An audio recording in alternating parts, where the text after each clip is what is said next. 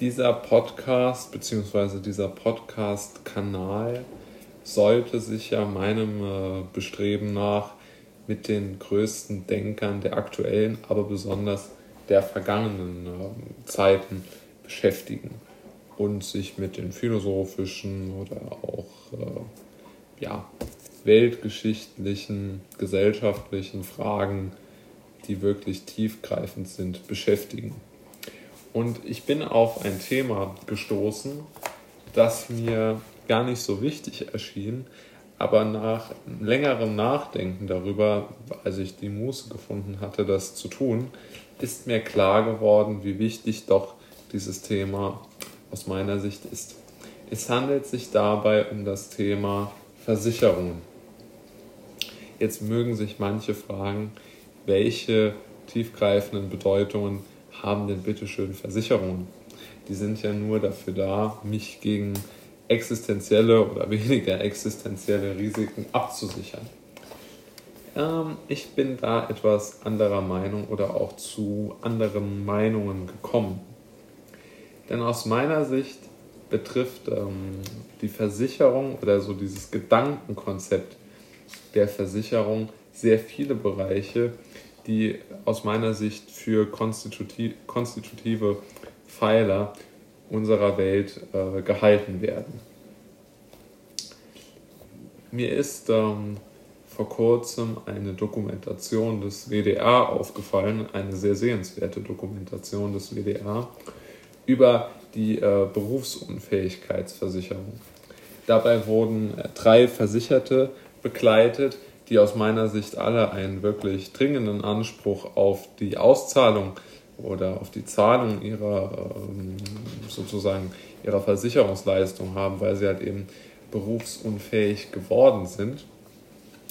Aber diese Versicherung weigerte sich, den ganz klar, äh, den, also ihren Kunden, die ganz klar den Versicherungsfall äh, belegt hatten, ähm, den, den, äh, die Auszahlung äh, zu geben.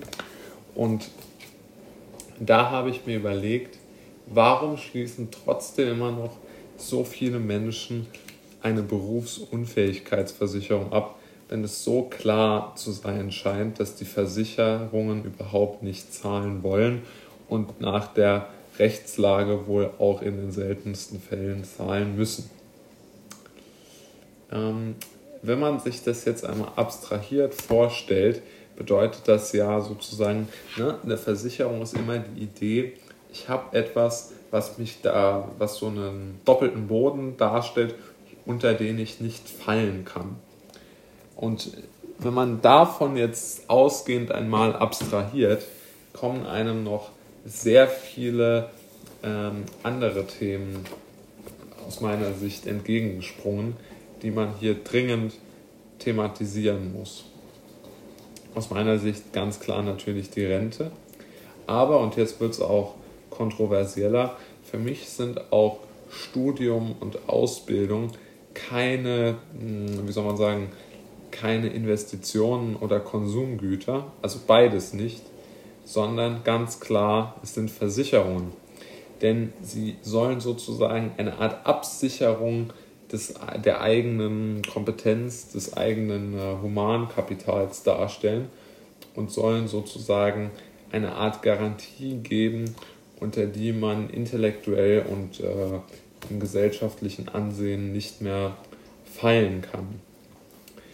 Und aus meiner Sicht auch noch eine solche, eine solche Sache ist sowas wie die, wie die Auswahl ähm, an, an sozialem Umfeld, würde ich es mal nennen. Ja, also auch dort gibt es solche Arten äh, von Versicherungen.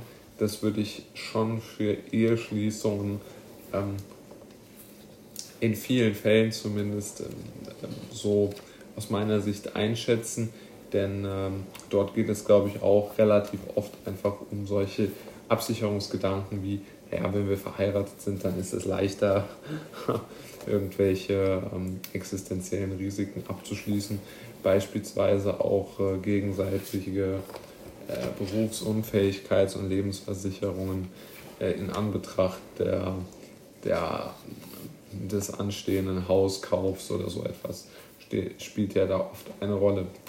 Aber um sozusagen den Abstraktionsgrad äh, mal zu demonstrieren, beziehungsweise die Herleitung zu dieser These, habe ich mich einmal mit dem Thema Studium beschäftigt, weil ich es für am deutlichsten halte, wie Versicherungen unser Leben bestimmen. Hm, ich habe mich jetzt einmal mit dem Thema Fernstudium beschäftigt, weil das aus meiner Sicht noch die verlockendste Art und Weise ist, wie man äh, ein Studium absolvieren könnte, hypothetisch gedacht einmal. Also beginnen wir mal.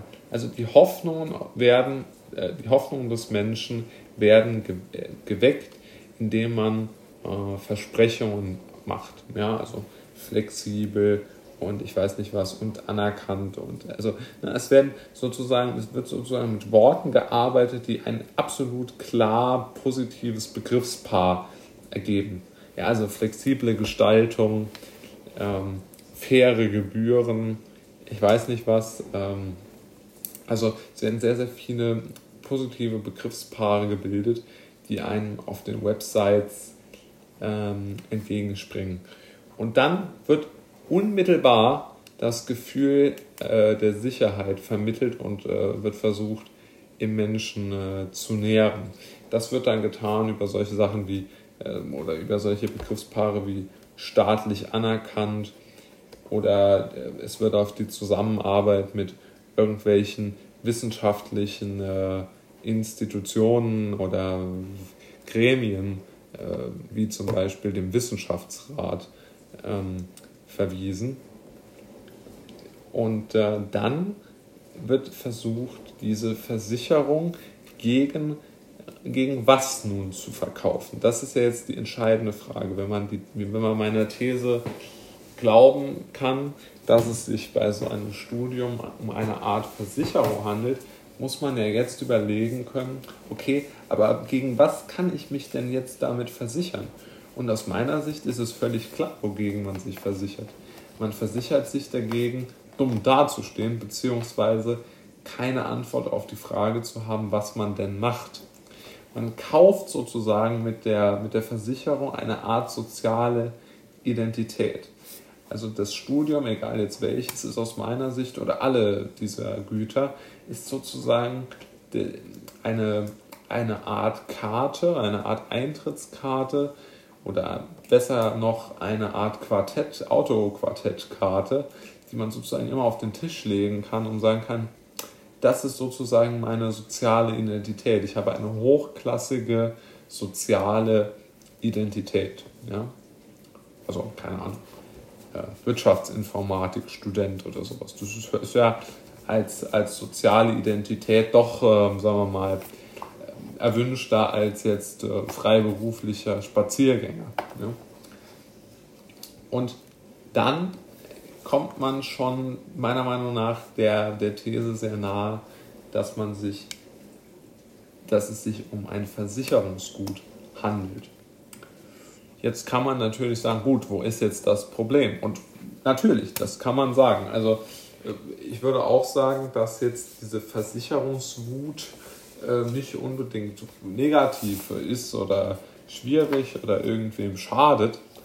Aber man muss sich, glaube ich, schon klar machen, dass sie sehr, sehr, ähm, sich sehr um uns herum befindet und sich sehr, sehr viele Gedanken äh, darüber machen, wie man dieser, zumindest darüber nachdenken kann, dass sich diese Versicherungen sehr, sehr äh, im, im, im täglichen äh, Umfeld bewegen. Ja? Also die Art, Versicherungen zu erkennen, ist, glaube ich, schon einmal wichtig, damit man nicht blind in sie hereintappt. Und das zu verhindern, dass man blind in eine Versicherung hereintappt, ich glaube, der erste Weg darin ist ja immer, sich mal klar zu machen, dass es sie überhaupt gibt. Und wenn man sich das einmal klar gemacht hat, stehen die Chancen, glaube ich, ganz gut. Oder beziehungsweise ist diese, dieser Automatismus, den die Versicherungsvergeber sehr, sehr gerne geltend machen wollen, dass das der nächste logische Schritt ist. Ja, also der nächste logische Schritt ist das Studium. äh, der nächste logische Schritt ist die ähm, Berufsunfähigkeitsversicherung.